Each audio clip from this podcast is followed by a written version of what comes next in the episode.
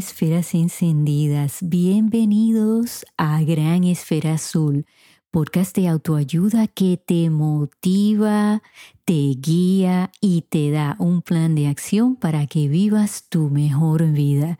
Soy Ana Margarita, educadora y consejera de vida.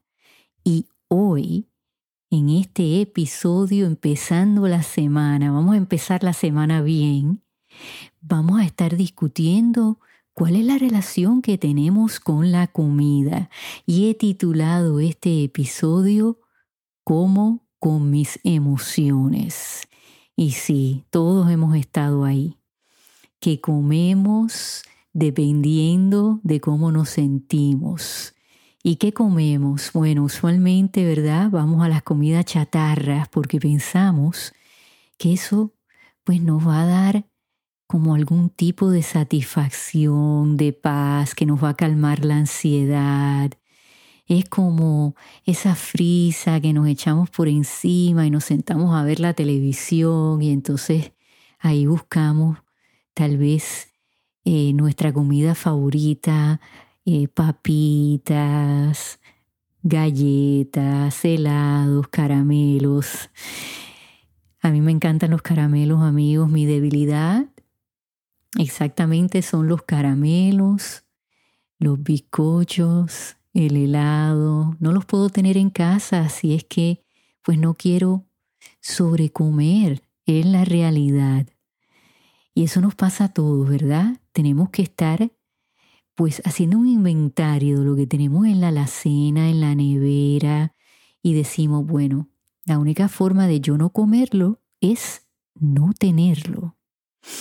Pero hoy les quiero compartir un examen que quiero que lo tomen, así que busquen lápiz y papel o utilicen su celular, su tableta, computadora, lo que ustedes quieran, porque les voy a ofrecer este examen y vamos a tomarlos juntos, ¿no? A ver qué nos dice. Es algo que nos va a ofrecer luz, ¿no? Que va a alumbrar tal vez pues ese problema que estamos teniendo. También les voy a dar algunas cosas para poder reflexionar, cosas que yo como consejera he escuchado a mis clientes decirme y cosas que pues yo personalmente también he pasado.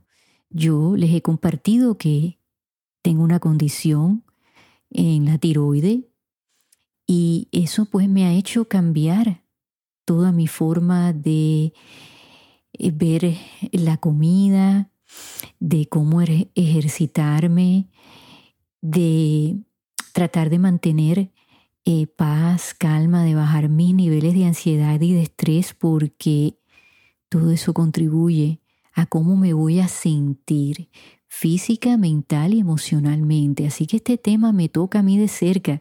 Yo sé que muchos de ustedes que me conocen pues están pensando, ay, si Ana Margarita siempre está bien flaquita. Si no, ya ese no es el caso.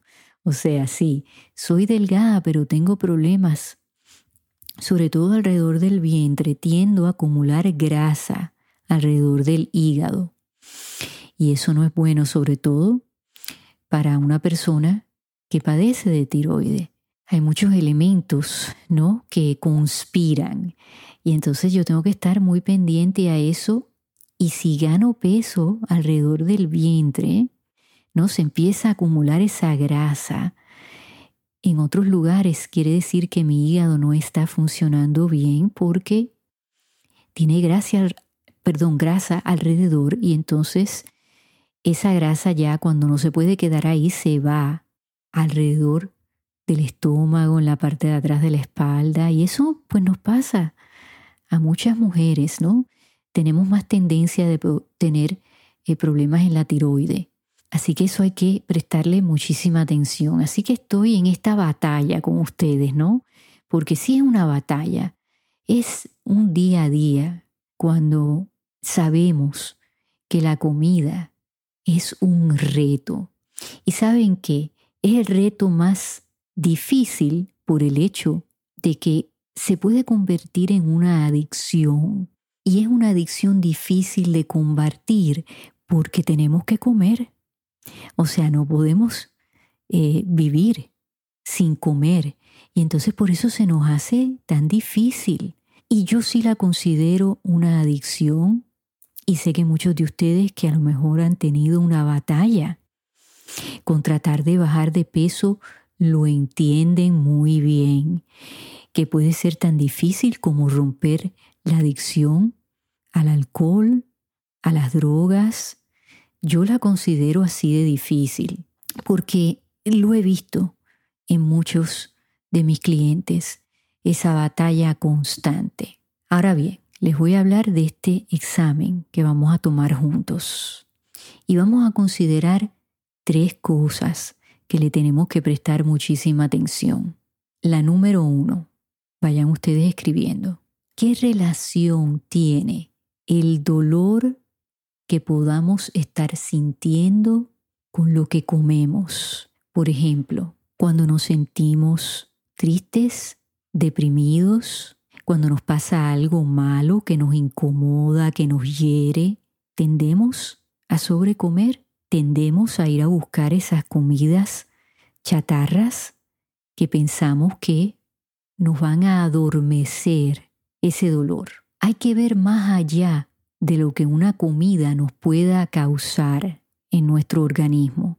O sea, sabemos que las comidas chatarras, pues, son altas en grasa, en sal, en azúcar, ¿no? En todas esas cosas que sabemos que si las sobreconsumimos, pues no nos van a hacer bien a nuestro organismo. Eso lo tenemos claro, pero ¿por qué las buscamos? Hay que ir a la raíz, y eso siempre lo digo y vale la pena recalcarlo. ¿Quién nos enseñó nuestros hábitos de comida? Ustedes apúntenlo ahí. ¿Quién nos enseñó? Nos parecemos más a nuestra mamá, a nuestro papá. ¿Pueden recordar cuándo empezaron sus malos hábitos de comer o siempre estuvieron presentes? Porque eso es importante. En nuestra cultura latina, ¿no? Sabemos que cuando un bebé está gordito, pues sobre todo, yo creo que en el tiempo que yo eh, nací y que fui creciendo, eso era un símbolo de salud. ¡Ay, qué gordito está ese bebé! ¡Ay, qué gordita! Está tan linda, está saludable. Pero ahora sabemos que eso no es cierto. Pero estos son cosas aprendidas. Entonces, vamos a tratar de ir a esa raíz a ver dónde nosotros empezamos a adoptar estos patrones no saludables de comida. Aparte del estrés, la ansiedad, la depresión. Vamos a hablar de otras características que también contribuyen a nosotros sentir dolor emocional, y es tener baja estima, el tratar de estar complaciendo a todo el mundo, que tenemos dificultad al decir no, no puedo. ¿Verdad que sí? Ustedes piensen si son así, que ponen a otras personas primero antes del bienestar de ustedes. Y con eso no estoy diciendo que tenemos que ser egoístas, no, no, no, no, sino que tenemos que tomar tiempo para cuidarnos, ¿bien?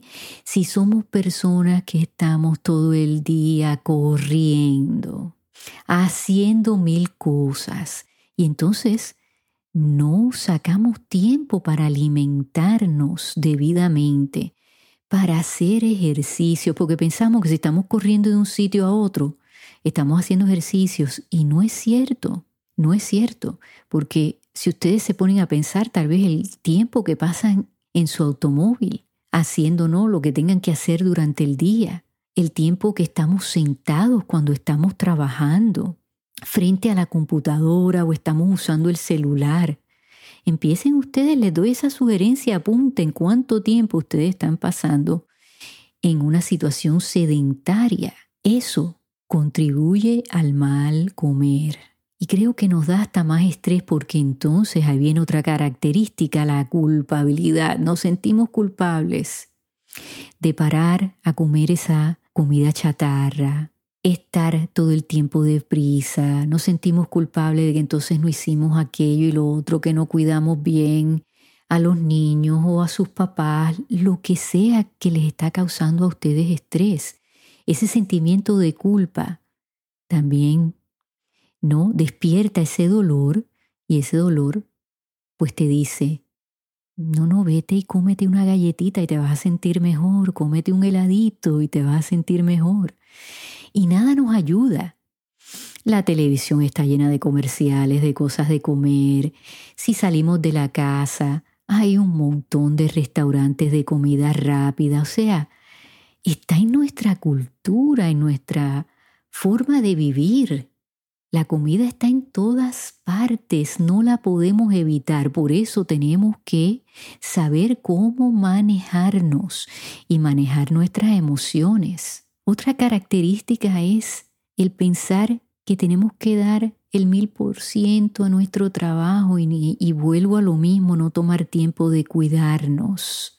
No los que se llaman los workaholics, ¿no? Que es como eh, el, el sobre... trabajar, ¿no? Necesitamos del trabajo y del mucho trabajo porque si no pensamos que no somos suficientes, que no estamos dando lo mejor de nosotros. Y la realidad es, amigos, que todo en exceso es malo.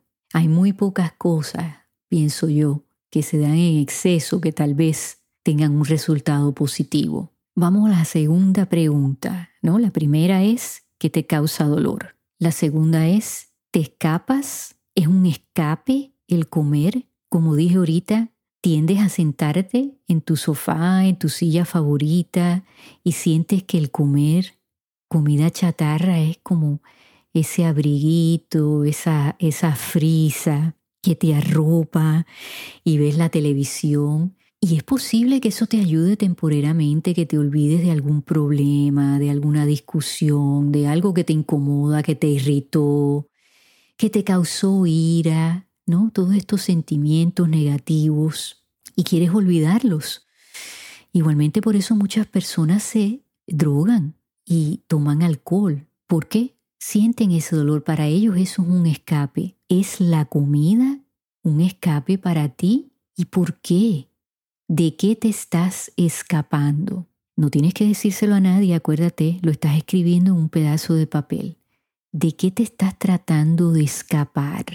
Y vamos a ver por qué y cómo empezó y cómo podemos salirnos de eso. Porque el escape es temporero. Hay que buscar soluciones permanentes, ¿no? O más permanentes, porque no quiero tampoco que ustedes piensen que hay algo mágico que yo les voy a decir hoy que va, les va a cambiar la vida. Estos consejos es como todo, hay que practicarlos y no van a salir perfectos. Y algunos de nosotros vamos a tener eh, eh, más eh, fácil, ¿no? Se nos va a hacer más fácil el hacerlos. Y para otros se nos va a hacer bien difícil y se van a acordar de mí. Ay, Dios mío, Ana Margarita, mira lo que me dijo que hiciera. Eh. O sea, se van a acordar de mí tal vez positivamente o negativamente, y sí, porque es así, porque somos seres humanos y todos somos distintos y tenemos que procesar las cosas de maneras distintas y eso está bien.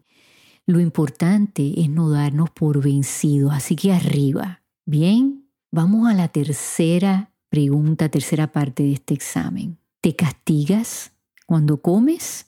¿Es un castigo? ¿Estás saboteando? Tal vez una dieta, el ejercitarte, porque a veces decimos, ah, me voy a montar en la bicicleta cinco minutos y me voy a ir a comer este tremendo postre, o sea, entonces no hicimos nada, no hicimos nada. Del ejercicio vamos a hablar la semana que viene y cómo nos ayuda a nuestro cerebro, a nuestro organismo por completo, pero por ahora mismo, o sea, ¿cómo ustedes ven la comida, lo que ustedes consumen? ¿Ustedes se castigan cuando saben que a lo mejor no les va a hacer bien? Muchas personas lo hacen, ¿eh? Muchas personas saben que, por ejemplo, una comida frita les va a caer mal y se la comen de todas maneras y después sufren porque les da acidez o les da malestar en el estómago. Es más, hay personas que les dan vómitos, diarrea, o sea, cosas muy incómodas, pero lo hacen de todas maneras. Entonces tenemos que ir a esa raíz. ¿Por qué nos estamos castigando con cosas que nos hacen mal? Es como ahora una persona que esté diabética y que sabe que el consumir azúcar les puede provocar un daño serio y van y lo hacen de todas maneras, ignoran las indicaciones de los, de los doctores. Pero ahí hay una razón. ¿Por qué nos castigamos de esa manera? ¿Qué ha pasado en nuestras vidas? ¿Qué nos ha pasado a nosotros? Que estamos haciendo algo que nos hiere, que no es para nuestro bienestar.